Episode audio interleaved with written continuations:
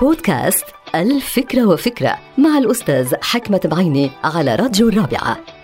فكرة اليوم لها علاقة بخصائص كاركترز للقائد الناجح. من أهم تلك الخصائص أنه يكون عنده الاستقامة. نحكي عن الاستقامة. طبعا في ناس بتعرف أنه في فرق بين الاستقامة والصدق بس في ناس ما بتعرف أنه حقيقة في فرق والفرق كتير شاسع. الصدق أنه أنه تصدق مع الآخرين. سألوك سؤال بتجاوب بصدق. أما الاستقامة هو أنه تصدق مع نفسك ومع الآخرين بوجود الناس ومن دون وجود الناس مع رقابة وغير رقابة حول تصرفاتك.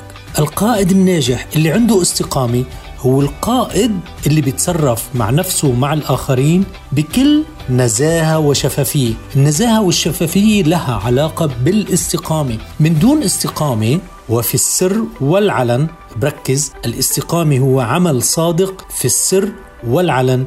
من دون هذه الاستقامة لا يكون على الإطلاق هذا القائد قائد ناجح. انتهت فكرة. هذه الحلقة مقتبسة من كتاب الفكرة وفكرة.